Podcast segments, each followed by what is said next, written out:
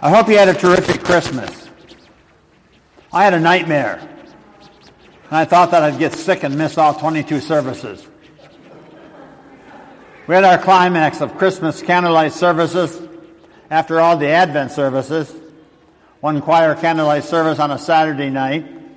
Had three family candlelight services on Monday, Christmas Eve, 3.30, 5, and 6.30 wrapped up the Christmas Eve with a repeat of the choir candlelight service at 10:30.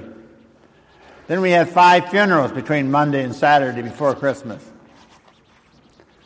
There's a wonderful movie shown around Christmas time every year on NBC. It's called It's a Wonderful Life. One of my favorite lines in that movie comes at the very beginning. Clarence, the angel second class, is about to get this assignment to go out and to help this guy who is in trouble. The superior angel says, You've got to go help this guy. His name is George Bailey. Clarence says, What is it? Is he sick? And I love the response that he gets. He says, No, it's worse than that. He is discouraged.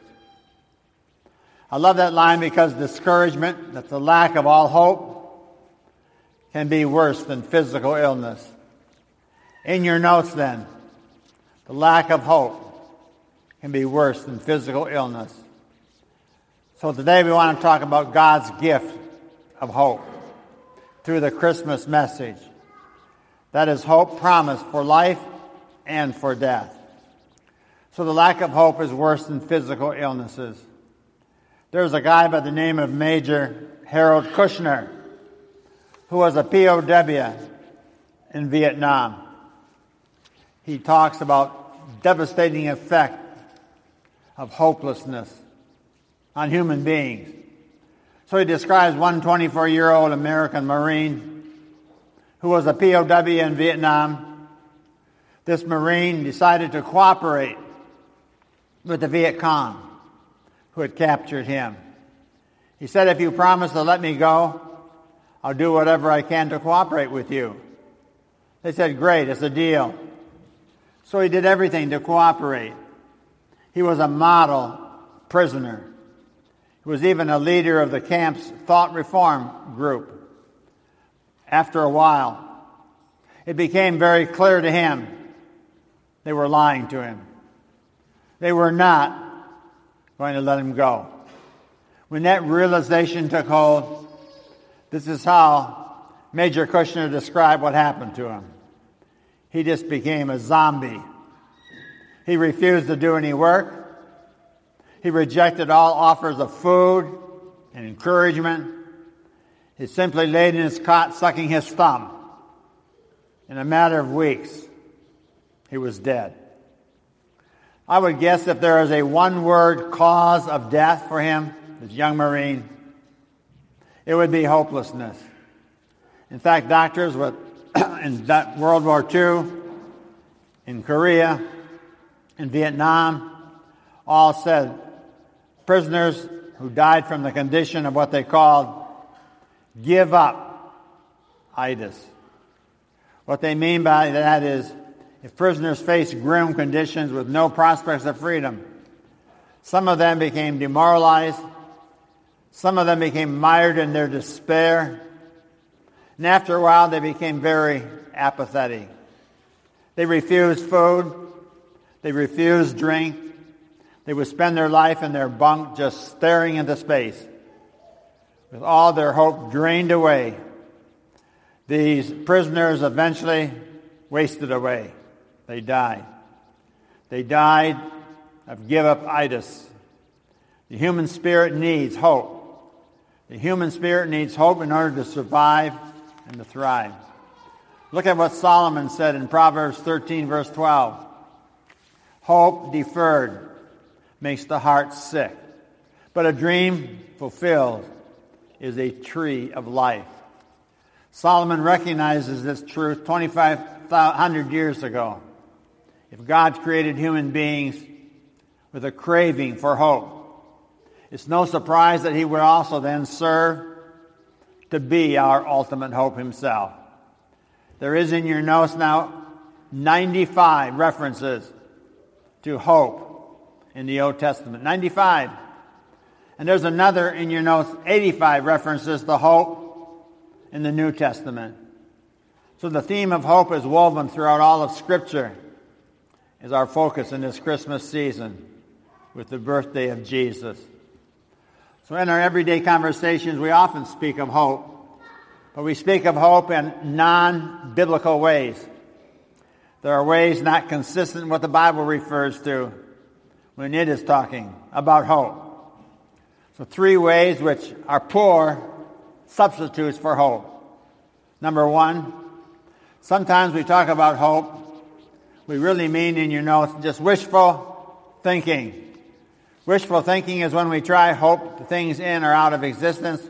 We blow out the candles on our birthday cake and say, I hope. I hope I have another year of health.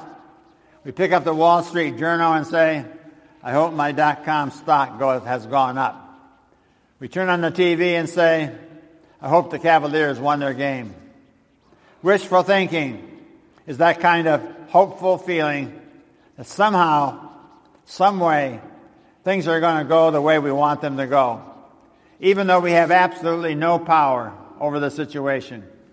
We don't have any power to make it happen. That's wishful thinking. Number two, a second non biblical idea of hope in your notes is what I've called blind optimism. It is great to be an optimistic person, but this person there with blind optimism sees everything through rose colored glasses. They paper over their problems as if they did not exist. They avert their eyes from the ugliness of the world. To them, everything is just fine, all the time. You know, some religions take this approach too. For example, Christian scientists. They say all evil, all sickness, ultimately is just an illusion in your mind. It's not real. Sort of like the sign on the bulletin board at the grocery store. It said lost. Dog with three legs, blind in left ear or eye, missing a right ear, tail is broken. And he answers to the name Lucky. You can call that dog lucky all you want, but that dog is not lucky. Sometimes people, in their blind optimism, will pretend things are great when they're not. And blind optimism is never biblical hope. Number three, a third non biblical idea of hope in your notes is what I've called ambitious dreams. These are lofty goals we tend to set about this time of the year. They're often called New Year's resolutions. Next year I'm going to buy a new car, or Next year, I'm really going to improve my golf game. Next year, I really want my marriage to become better. Now, instead of just saying it, we invest as if we invest some time, or we might set up a plan. We might even get out there on that practice green. Because all of that is fine. It's wonderful to be somewhat ambitious. The problem is that often we are restricted, restricted by our own limitations, by things that are out of our control. You know, I can shoot baskets on the driveway night and day, but I'll never realize my ambition, dream of playing in the NBA. You're planning to retire with a big nest egg, but your company is closing down. So the dreams of 28,000 people have all been dashed. They're out of a job. It's beyond their control. For most people, hoping. Hoping is something they do. So in your notes, biblical hope is never Biblical hope is never something you do. The Bible talks about hope as something very, very different. So in your notes, it is hope about something that you can have. Yeah, there's a big difference there. Hope is something you can have. You can actually possess it. You can own it. You can grab a hold of it. And for the believer who knows Jesus, the definition of hope in your notes is hope is the confident expectation that God is able to fulfill the promises he has made to you. Just look at 1 Peter 1 verses 3 and 4. It is by his great mercy that we have been born again, because God raised Jesus Christ from the dead. Now we live with great expectation. We have a priceless inheritance, an inheritance that's kept in heaven for you, pure and undefiled, beyond the reach of change and decay. See, the Bible refers to hope that is based in your notes, a hope that is based on the resurrection. And through his resurrection, Jesus, he demonstrated once and for all, beyond any doubt, that he is God and that he really does possess the power to fulfill all his promises that he makes to us. Promises that he will change our lives. Promises that he will guide us. Promises that he will walk side by side with us through the turbulences of life. Promises that we can cause good to emerge from the personal problems we face. Promises that he will grant us eternal life in heaven with him. See, the resurrection is an actual physical event in history that sealed Christ's identity as being God, a God who loves us, who is committed to helping us. Look at Hebrews 6, verse 19. This hope, the writer of Hebrews says, is a strong and trustworthy anchor for our souls. See, all hope is as good as what is attached to. Hope is only as good as what is attached to it, what it's anchored to. Hope in and of itself has no power. You can wish for something, you can hope for something, but only way hope has power if it's anchored to God. God alone has real power. So I'm going to talk about, in conclusion, two keys, two key reasons Christians can have hope. Number one, in your notes we can have hope because we are absolved of our past. See, we have forgiveness of our past failures. Jeremiah says in Lamentations 3, I still dare to hope when I remember this. The faithful love of the Lord never ends. His mercy never ceases. Great is his faithfulness. His mercies begin afresh each morning. See, the writer is saying there that we can live with hope as followers of Jesus. Because even though we may fail God, which we all do, even though we may fail our children in some way, we all do. Even so, God's compassion, God's forgiveness, God's absolution for those wrongs we have done in our past, they're never exhausted. God's absolution is fresh, is available every single day. In a movie several years ago called City Slickers, I remember one favorite phrase on the back of your notes. It's called do over. So these three guys are going out west on a cattle drive. They've been drinking. One of them got really, really depressed. He realizes that his life is a mess. He has committed adultery. He may never see his children again. His wife is going to leave him. His wife's dad is his boss and he's going to lose his job. He's going to be unemployed. He's lonely. He's at a dead end. He has wasted his life. His friends try to cheer him up. They say, Remember. Remember when we were kids. Remember when we played ball. Remember what we yelled when the ball got stuck up in that tree. What did we yell? We yelled, Do over. So this guy says, Great. It's do over because I need a fresh start. So when you think about that movie, whether is this guy going to get a fresh start from without having Jesus? Where is he going to get a do over if it's not from Jesus? Because Jesus is in the do over business. Jesus has promised, if business, if Jesus had a business card, it would say Jesus Christ, do over. That's his job. That's Jesus' ministry. That's his mission. So Jesus can absolve you of your past because his compassion is new every morning.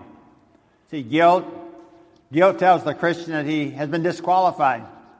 Guilt says he never deserves a clean slate. Guilt squeezes the hope right out of you.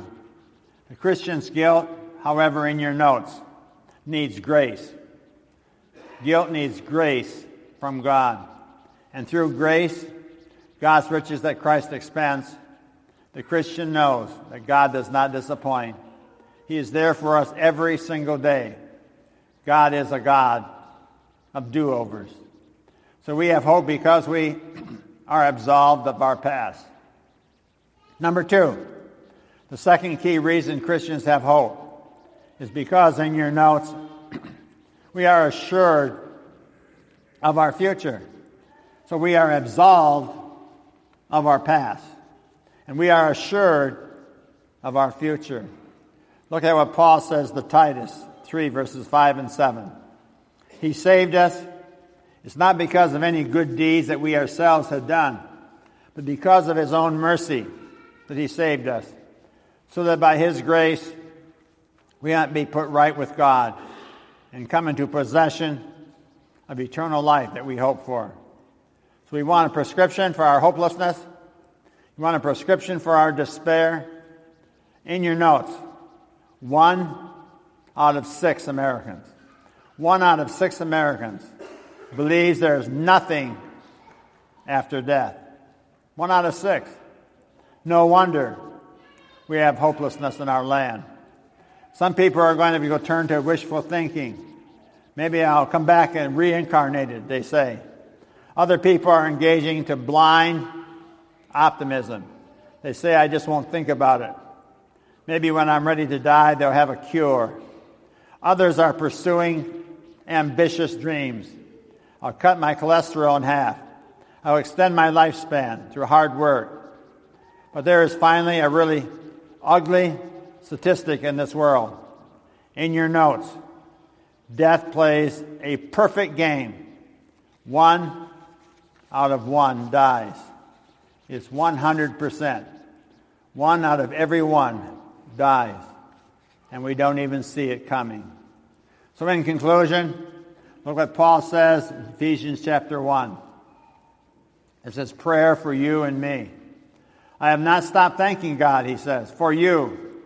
I pray that you, for you constantly asking God, the glorious Father of our Lord Jesus Christ, to give you spiritual wisdom and insight so that you might grow in your knowledge of God. I also pray that your hearts will be flooded with light so that you can understand the confident hope that He has given to those He called, His holy people, who are His rich and glorious inheritance. I also pray that you will understand the incredible greatness of God's power for us who believe in Him. This is the same mighty power that raised Christ from the dead and seated him in the place of honor at God's right hand in the heavenly realms. So Paul talks about this confident hope. In your notes, how you face death, how you face death says a lot of how you face life. You're not prepared to live until you're prepared to die. So life on this earth is just dress rehearsal before the real production in heaven. And you will spend far more time on the other side of death in eternity than you will spend here.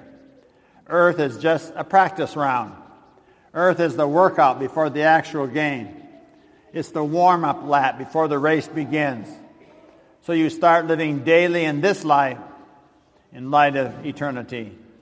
So in your notes, the closer you live to God, the closer you live to God, the smaller everything else appears. Your problems that seem so important will appear trivial, unworthy of your attention. In fact, just as those nine months that you spend in your mother's womb, they were not the end of life. Rather, they were preparation for life. So also, this life today is only preparation for the next. It's the doorway to eternity. Finally, in your notes, death will be your birthday. Death itself will be your birthday, your birthday into eternal life. God is a God of hope. He gives us His gift. So we are absolved of our past. We are assured of our future. So please read with me Hebrews 13, verse 14, together out loud. This world is not our home. We are looking forward to our everlasting home in heaven. Amen.